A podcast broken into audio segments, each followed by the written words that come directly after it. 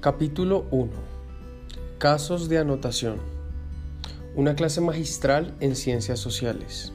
El contexto de anotación. Una clase de historia contemporánea. Es casi final de curso y el tema que se está desarrollando es el mundo actual, que abarca los sucesos históricos transcurridos entre los años 70 y los 90.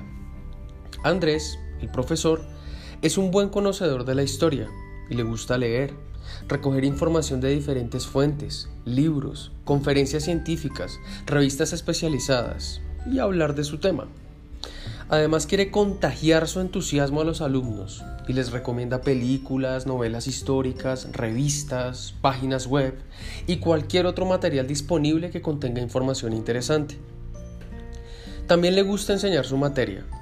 De hecho, pasa la mayor parte de las clases explicándola aunque su problema, o mejor dicho, el problema de sus alumnos, es que es poco organizado. Su discurso, aunque suele ser interesante, es desordenado, por lo que hay momentos en los que le cuesta seguir el hilo de la exposición. Su entusiasmo le desborda y pasa de la explicación de una anécdota a introducir una idea importante de manera casi imperceptible sin cambiar el tono de voz, ni mostrar señal alguna que ponga de manifiesto la relevancia de la información. Para él, todo parece ser importante.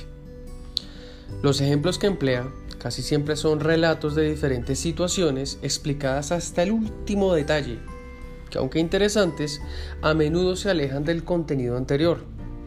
En estos casos, reclama la ayuda de los alumnos para centrarse de nuevo en el tema.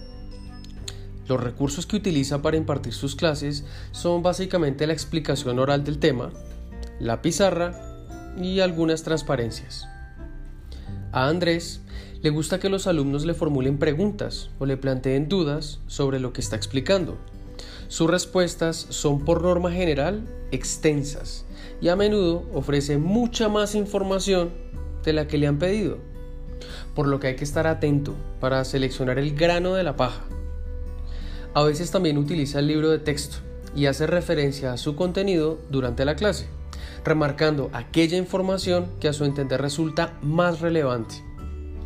Entre los alumnos de Andrés se encuentran Eduardo, Paloma y Daniel, que generalmente estudian juntos y siempre que pueden se sientan juntos en clase.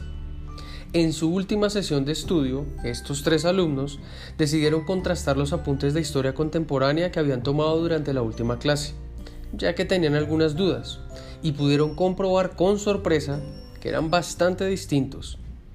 Ya a primera vista se hacía evidente una primera diferencia. Mientras que los apuntes de Daniel ocupaban un folio por las dos caras, los de Paloma ocupaban tres y los de Eduardo 5. No lo entiendo, dijo Paloma. Los tres estábamos allí y escuchamos lo mismo. ¿Cómo puede ser que nuestros apuntes sean tan diferentes? Yo lo he apuntado casi todo, añadió Eduardo. Y me acuerdo perfectamente de las palabras de Andrés. Bueno, quizá lo mejor será que intentemos reconstruir la clase, comentó Daniel y que vayamos analizando por partes que ha apuntado cada uno. De esta manera, los tres compañeros comenzaron a reconstruir la clase y tras solventar algunas pequeñas diferencias de opinión, llegaron al acuerdo de separarla en cuatro episodios, que se habían desarrollado tal como exponemos a continuación. Toma de apuntes El tercer mundo. Primer episodio. Repaso e introducción. Andrés empezó diciendo, ¿dónde acabamos el último día? Y algunos alumnos y alumnas, tras revisar sus apuntes, le indican, al final de la clase nos explicaste algunas cosas sobre la situación actual del tercer mundo y dijiste que hoy trataríamos el tema con más profundidad. Los tres compañeros estuvieron de acuerdo en que en este primer episodio de la clase Andrés situó el tema exponiendo algunas ideas generales y aclaró que se centraría más concretamente en analizar el diálogo norte-sur, las necesidades del continente africano y la situación en América Latina. Decidieron contrastar qué había apuntado cada uno de ellos y ya aquí empezaron a detectar diferencias notorias. Los apuntes de Daniel solo contenían un título El tercer mundo. Sus compañeros le preguntaron, ¿por qué no has apuntado nada? A lo que Daniel respondió, ¿pero qué queríais que apuntara?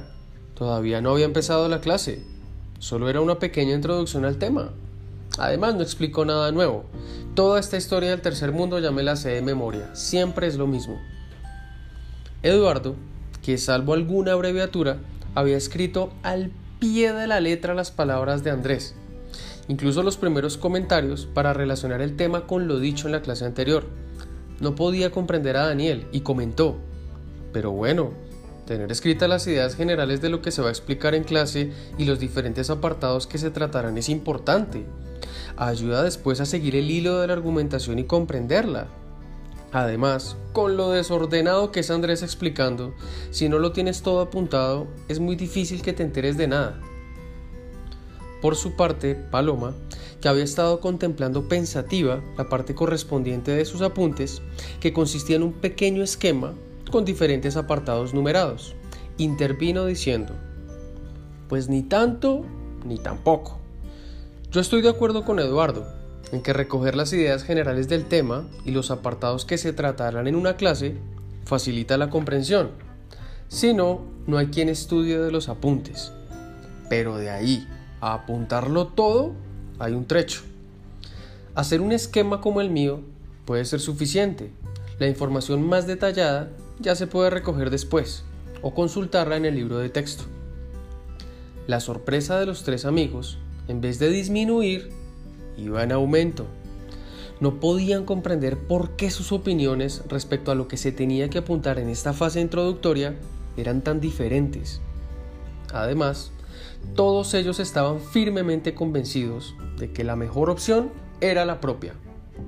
Pero no se rindieron, decidieron continuar y ver qué pasaba con los siguientes episodios de la clase. Segundo episodio, el diálogo norte-sur. Andrés continuó la clase, tal como había anunciado en su introducción, explicando el diálogo norte-sur y siguiendo, según recordaban sus alumnos, los siguientes pasos. A. Explicación oral de dónde surge y qué se entiende por diálogo norte-sur. B. Sugerencia de la lectura de un documento. Bon Medin, Discurso de Clausura, Cuarta Conferencia de los Países No Alineados, Argel, 1973 relacionado con el tema. Explica el documento, recomienda su lectura, lo relaciona con otros similares y manifiesta su opinión en relación a la del autor. C. Exposición oral y anotaciones en la pizarra de en qué ha consistido y qué se ha conseguido durante los últimos 20 años con el diálogo norte-sur. Traza las grandes líneas, expone hechos concretos y escribe algunos datos y fechas. D Descripción de las dificultades que existen actualmente al respecto, especialmente de la crisis económica. Analiza las dificultades y los motivos que la originan. Pone una transparencia en lo que se puede ver una imagen, chiste alusivo, y pide a los alumnos que analicen qué elementos críticos se ponen de manifiesto. E. Pregunta a los alumnos si les ha quedado alguna duda o si les interesa alguna información complementaria sobre el tema. Una alumna pidió una aclaración respecto a uno de los datos de la pizarra que Andrés contestó de una manera tan complicada que resultó incomprensible para la mayoría. Después de reconstruir este segundo episodio, Paloma, Daniel y Eduardo volvieron a hojear sus apuntes para comprobar sus coincidencias y diferencias y simultáneamente pensaban, aún para sí mismos, cuál era el motivo de que sus apuntes fueran de una manera determinada y por qué no se correspondían con los de sus compañeros. Las anotaciones de Eduardo coincidían casi exactamente con los pasos que hemos descrito. Incluso, al leerlas pudieron por una parte añadir alguna pequeña información que nadie había recordado y por otra comprobar que la respuesta a la pregunta de su compañera era prácticamente ininteligible. Lo que condujo en esta ocasión a que las preguntas sobre las particularidades de los apuntes se formularan a la inversa. ¿Pero por qué lo apuntas absolutamente todo? Dijo Daniel. Es una pérdida de tiempo. Hay fragmentos que no se entienden. Además, hay algunas de las cosas que has apuntado están escritas con muy pocas diferencias en el libro de texto. ¿Puedes escribir todo lo que dice Andrés y a la vez comprenderlo? preguntó Paloma. Yo tengo que escucharlo, e ir seleccionando y escribiendo las ideas principales. Si no, no me entero de nada. Pues a mí es lo que me va mejor. Si no pierdo información que puede ser importante, se defendió Eduardo. Ya sabes que después en el examen, Andrés le gusta que respondas las preguntas exponiendo hasta los mínimos detalles. Si no dice que están incompletas. ¿Es verdad o no? Preguntó a sus compañeros. Paloma y Daniel asintieron, pero continuaban sin comprender por qué Eduardo lo apuntaba todo. Los apuntes de Paloma consistían en la ampliación del esquema inicial.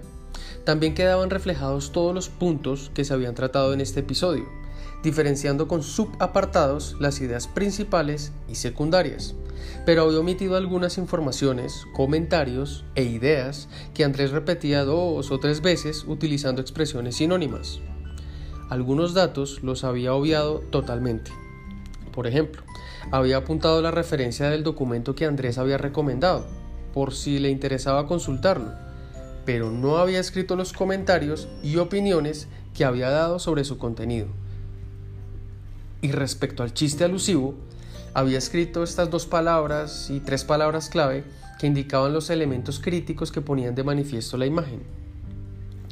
Pero mientras que entre los apuntes de Eduardo y los de Paloma, las diferencias consistían en que los primeros contenían más información que los segundos, entre estos apuntes y los de Daniel se podían observar otros aspectos diferenciales.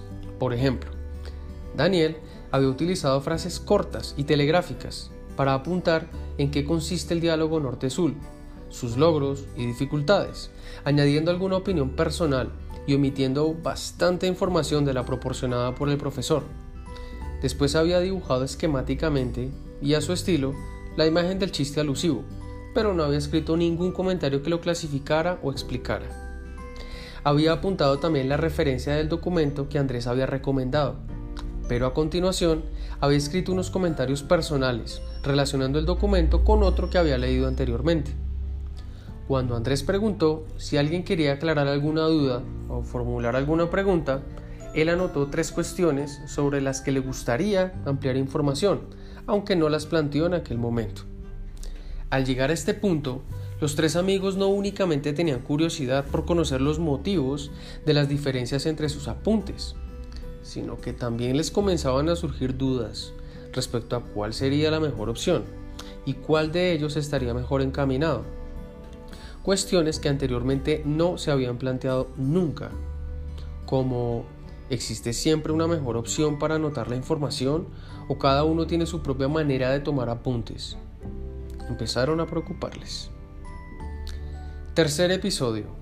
Del continente africano a América Latina. Los tres compañeros estuvieron de acuerdo en que en este tercer momento se empezó a liar la cosa. Andrés continuó su explicación con el problema del continente africano, las consecuencias nefastas del proceso de colonización y descolonización posterior del África negra, las luchas entre etnias rivales y los millones de africanos que tienen su vida amenazada por la desnutrición, las enfermedades y la guerra.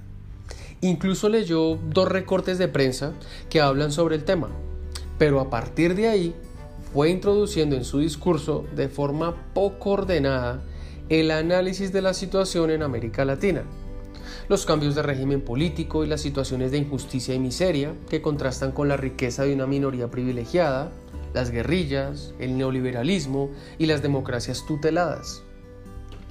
En este episodio, a los tres compañeros les fue imposible establecer un orden en la exposición de Andrés, en lo que sí estaban de acuerdo era en que la monotonía de su voz y la desorganización de su discurso, añadida a la proximidad del final de la clase, les había hecho más difícil mantener la atención y seguir sus explicaciones.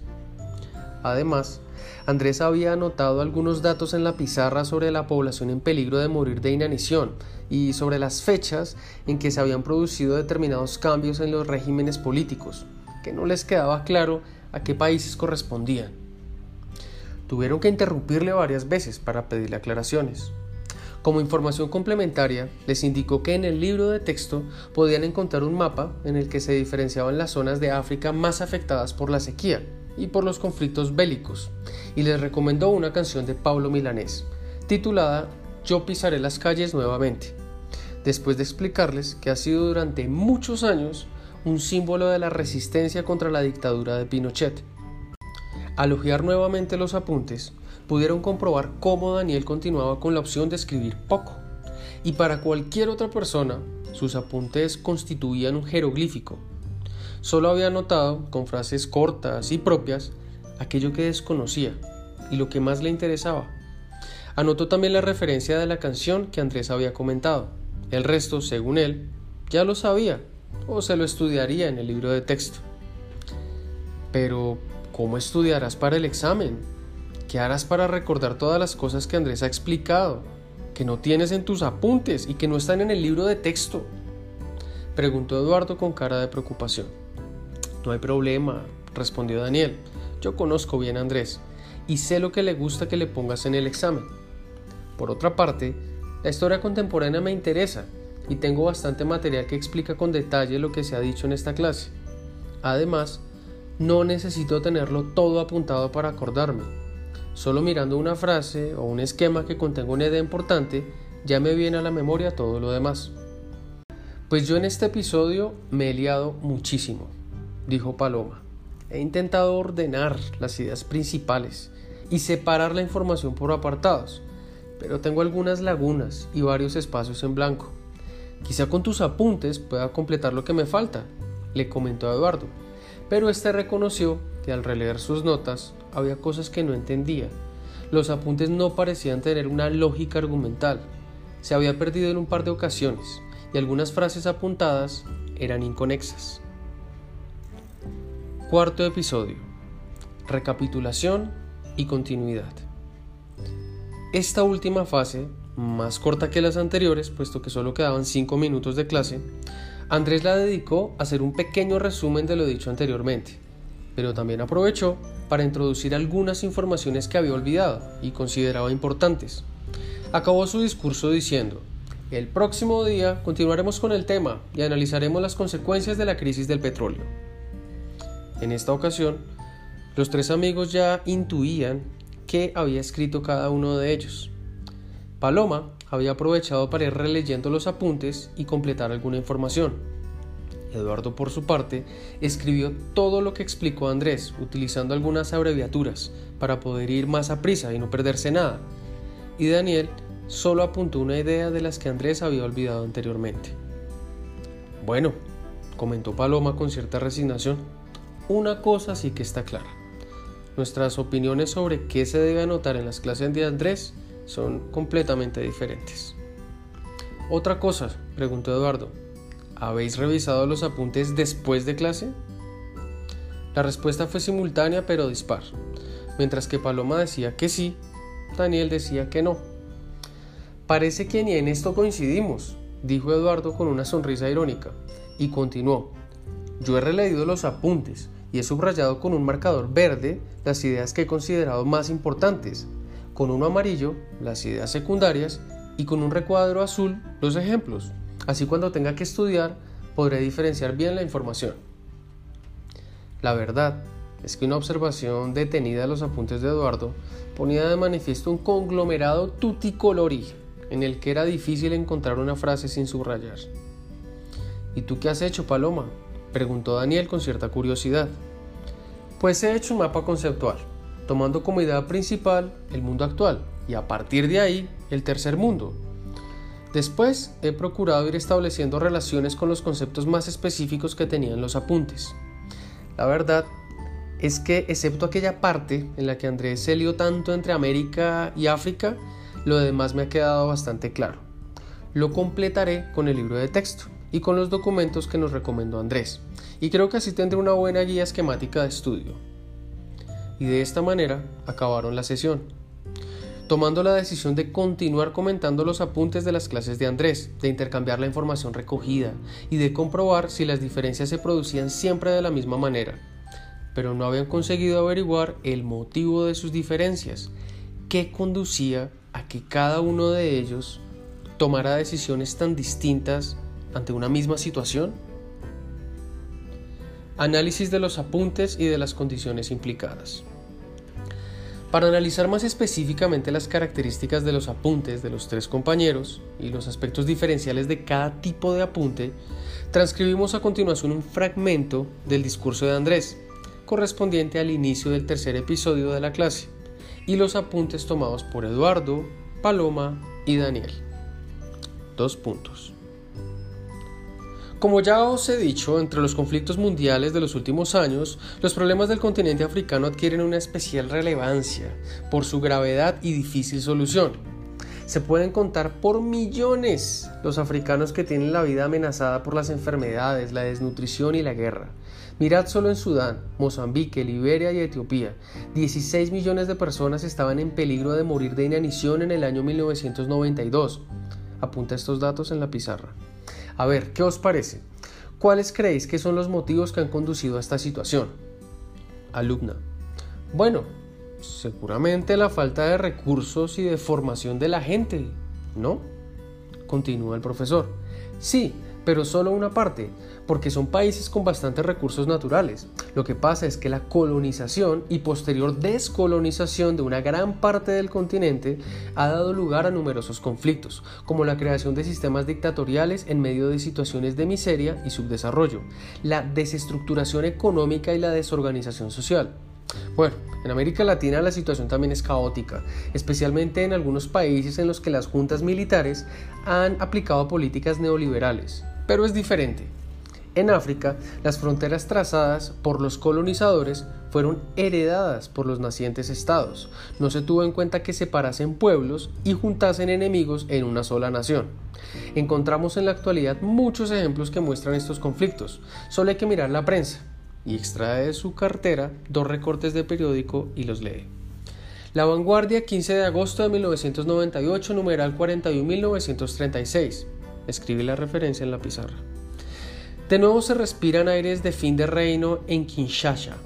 Los banyamulengues, tutsis cologueños, sublevados con el apoyo del régimen tutsi de Ruanda, se afianzan en sus posiciones. Desde Kibú envían más soldados al sudeste del país, donde controlan localidades petroleras y puestos militares clave. El país, 16 de agosto de 1998, numeral 835, escribe referencia en la pizarra. En Kinshasa, mientras tanto, dos millares de seguidores del presidente Lauren Desiré Kabila desfilaron ayer por el centro de la ciudad para denunciar una agresión de Ruanda. Las autoridades congoleñas se esforzaban ayer en desmentir los ataques rebeldes hacia la capital del país. Los habitantes de Brazzaville, capital de la vecina República del Congo, que apenas están comenzando a cerrar las heridas de la guerra civil que devastó la ciudad en 1977, muestran ahora su inquietud ante el estallido de los combates. Los analistas militares consideran que la conquista definitiva de Matadi garantizaría a las fuerzas rebeldes el control de la parte navegable del río Congo y de los suministros a la capital del país. Como podéis ver, estas noticias constituyen un ejemplo de los numerosos conflictos que se están viviendo en África actualmente y que provocan grandes desastres. Los muertos y desaparecidos son innumerables y las personas que han tenido que abandonar sus hogares e iniciar éxodos masivos también. Bueno, resumiendo podríamos decir que la situación actual es poco esperanzadora. Si tenemos en cuenta que las superficies agrícolas se han reducido en beneficio de productos de exportación, que existe una mínima capacidad adquisitiva, que los recursos económicos están en manos de una minoría y que el crecimiento demográfico es enorme, es evidente que las perspectivas de estos países son poco halagueñas. De todas maneras, hay que buscar posibles vías para ir mejorando progresivamente la situación. A ver, ¿qué os parece? ¿Cómo se podía iniciar el cambio? ¿Qué posibles vías de solución pensáis que podrían ser efectivas para resolver esta situación? Veamos los apuntes de Eduardo, Paloma y Daniel. Tabla 1. Apuntes de Eduardo. Se ve la fotocopia de un texto continuo. Son los apuntes en donde hay subrayadas algunas palabras y frases que se pueden ver en el texto. Tabla 2. Apuntes de Paloma. Es un texto continuo, pero este tiene viñetas numeradas. Por ejemplo, 1.2 y dice un subtítulo, las necesidades del continente africano. 1.2.1, motivos, y hay enlistados algunos motivos. 1.2.2 Consecuencias del conflicto. 1.2.3 Resumen de la situación actual. 1.2.4 Posibles vías de progreso. Tabla 3. Apuntes de Daniel. Es un texto discontinuo. Parece ser un mapa mmm, en donde hay flechas que conectan algunas frases y palabras clave.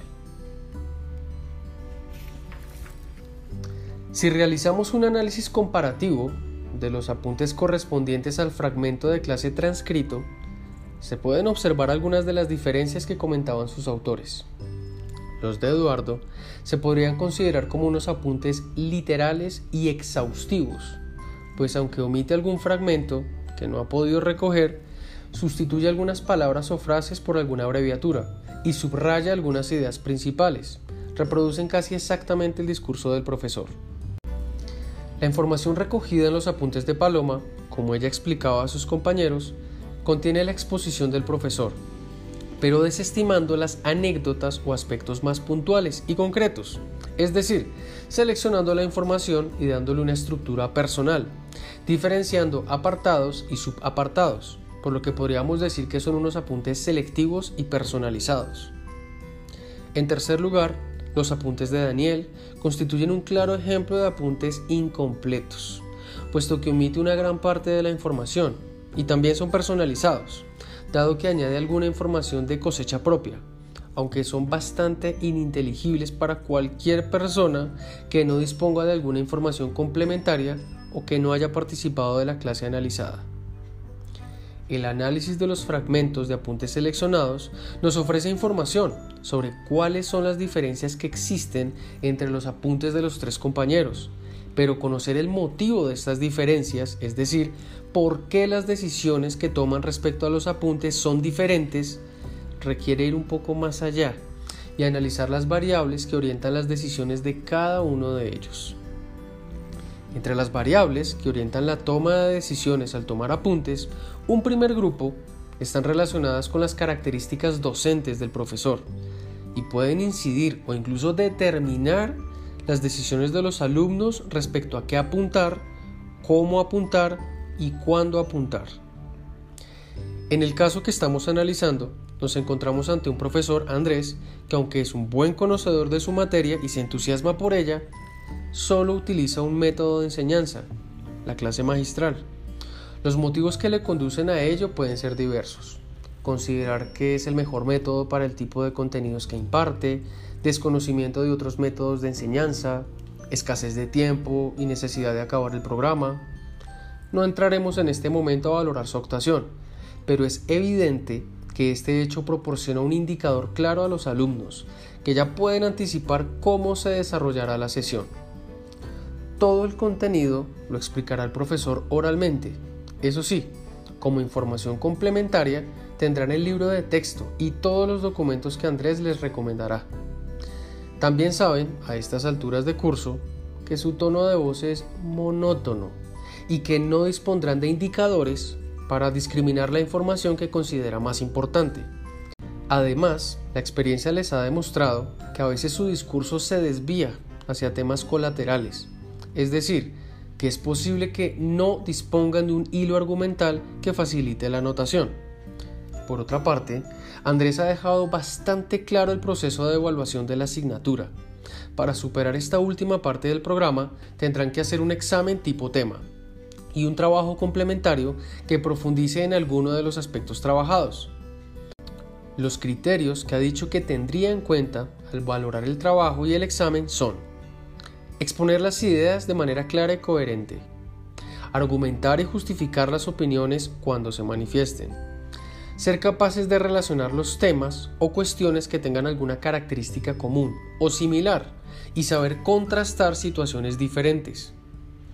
Las anteriores situaciones de evaluación fueron similares y Andrés fue coherente con su demanda, aunque por sus comentarios se notaba que a lo que daba más importancia era a las opiniones personales bien argumentadas. Otro grupo de variables importantes a considerar son las características de la materia. El programa de historia contemporánea es muy amplio y abarca temas muy diversos. En esta última parte, el mundo actual, esta característica se pone especialmente de manifiesto.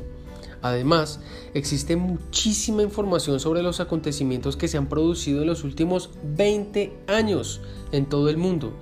Y si bien mayoritariamente la información llega a los estudiantes a través de las explicaciones del profesor, tendrán que considerar también la información complementaria que proporciona el libro de texto y los diversos documentos y materiales que el profesor recomienda. Otra característica de esta materia es que en ella intervienen muchos conceptos que es necesario comprender y relacionar.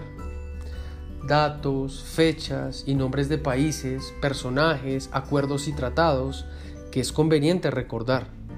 Y muchos temas que no se pueden valorar en un sentido u otro en términos absolutos, sino que requieren ser estudiados en profundidad para elaborar una opinión argumentada. Un tercer grupo de variables están relacionadas con cada uno de los estudiantes. Cuestiones como el interés y las expectativas que tenga cada uno de ellos respecto a la materia, sus objetivos al estudiarla, el conocimiento y dominio de los contenidos que se tratan, el sentido y significado que otorguen a los apuntes serán, entre otras, fundamentales. En el caso que estamos analizando, nos encontramos con tres alumnos bastante diferentes, como hemos expuesto anteriormente, aunque los tres conocen bien al profesor y tienen interés por la materia, sus decisiones al tomar apuntes no coinciden. Para Eduardo, los apuntes de historia contemporánea han de constituir una fuente de información detallada del contenido de la asignatura. En ellos tiene que constar todo. De otra forma se sentiría perdido a la hora de estudiar. Constituyen su memoria escrita, se sabe incapaz de recordar los detalles y anécdotas que el profesor explica y que ayudan a comprender algunas cuestiones complejas. Además, escribir todo lo que Andrés va explicando le permite después, al leerlo, analizarlo con mayor detalle y comprenderlo mejor. También consulta los documentos que recomienda Andrés. ¿Qué remedio? Por si acaso se perdiera algún contenido relevante, pero en general su experiencia le demuestra que revisando y estudiando bien los apuntes puede aprobar la asignatura. Por otra parte, tenerlo todo apuntado le permite ahorrar tiempo. De hecho, esta materia no le disgusta, pero su principal objetivo es aprobarla. Y utiliza todos los medios que están a su alcance para conseguirlo con un mínimo esfuerzo.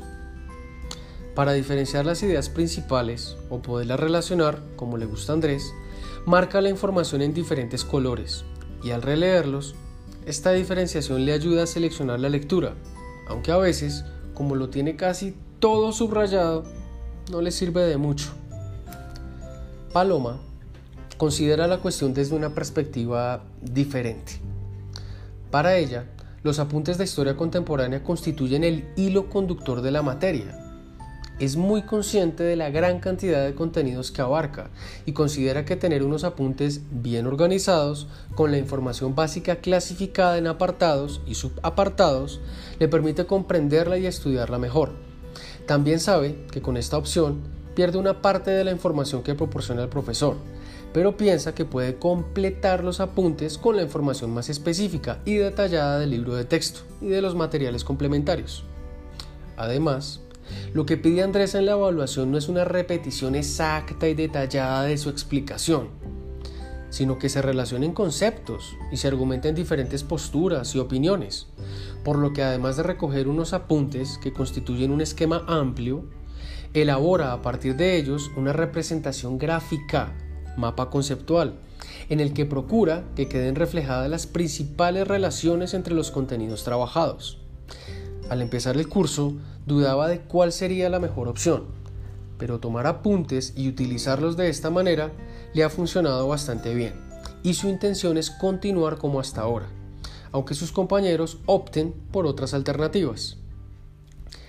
El valor que tienen para Daniel los apuntes consiste en disponer de una guía esquemática y personalizada de la materia. Le gusta escuchar a Andrés y apuntar las ideas básicas de lo que explica, pero a su manera, escribiendo anotaciones personales, utilizando símbolos y gráficos que para él son representativos, formulándose preguntas en función de lo que le sugiere el discurso y cuestionándose lo que dice el profesor. De hecho, lo que apunta, aunque incomprensible para otros, para él tiene sentido. Es un código personal que le es útil para recoger de manera esquemática las principales informaciones, relaciones y posturas que se plantean desde la historia contemporánea. Por este motivo, no necesita reelaborar los apuntes, los utiliza directamente para estudiar. Omite mucha información de la que proporciona Andrés, pero releer sus garabatos le permite hacerse una idea global de la cuestión tratada. Además, la asignatura le gusta y la lectura sistemática de los documentos complementarios que propone el profesor le sirven para ir profundizando en los temas. Al igual que sus compañeros, a Daniel también le ha ido bien en la asignatura hasta el momento y piensa mantener sus decisiones. Se pone de relieve, pues, en el análisis del caso que hemos expuesto, que existen sobrados motivos para que se produzcan diferencias entre los apuntes de los tres compañeros, ya que si bien comparten el conocimiento de algunas variables y coinciden en algunos aspectos como el interés por la asignatura, el conocimiento del profesor o de la demanda de evaluación, difieren en la manera de entender qué es importante o conviene apuntar y cómo hacerlo, en cómo afrontar las características de la materia y en cómo plantearse el estudio de la historia contemporánea. Estas discrepancias los conduce a tomar decisiones diversas y a otorgar un valor diferente a los apuntes, pero además ponen de manifiesto una característica singular de nuestros protagonistas. Todos ellos muestran una gran seguridad en las propias decisiones. Afirmaciones como, hacer un esquema como el mío puede ser suficiente, pues a mí es lo que me va mejor. Yo conozco bien a Andrés, o yo no necesito tenerlo apuntado todo. Lo corroboran, pero también indican que por el momento ninguno de ellos ha sido capaz de analizar la situación desde una perspectiva diferente a la propia, de valorar la adecuación de diferentes alternativas para tomar apuntes en un mismo contexto, de tener en consideración las opciones de los compañeros y los argumentos que justifican sus decisiones. Dar este paso hacia adelante enriquecería su toma de decisiones, pues tendrían argumentos más poderosos para mantener la opción elegida o para modificarla en los casos que ello fuera oportuno.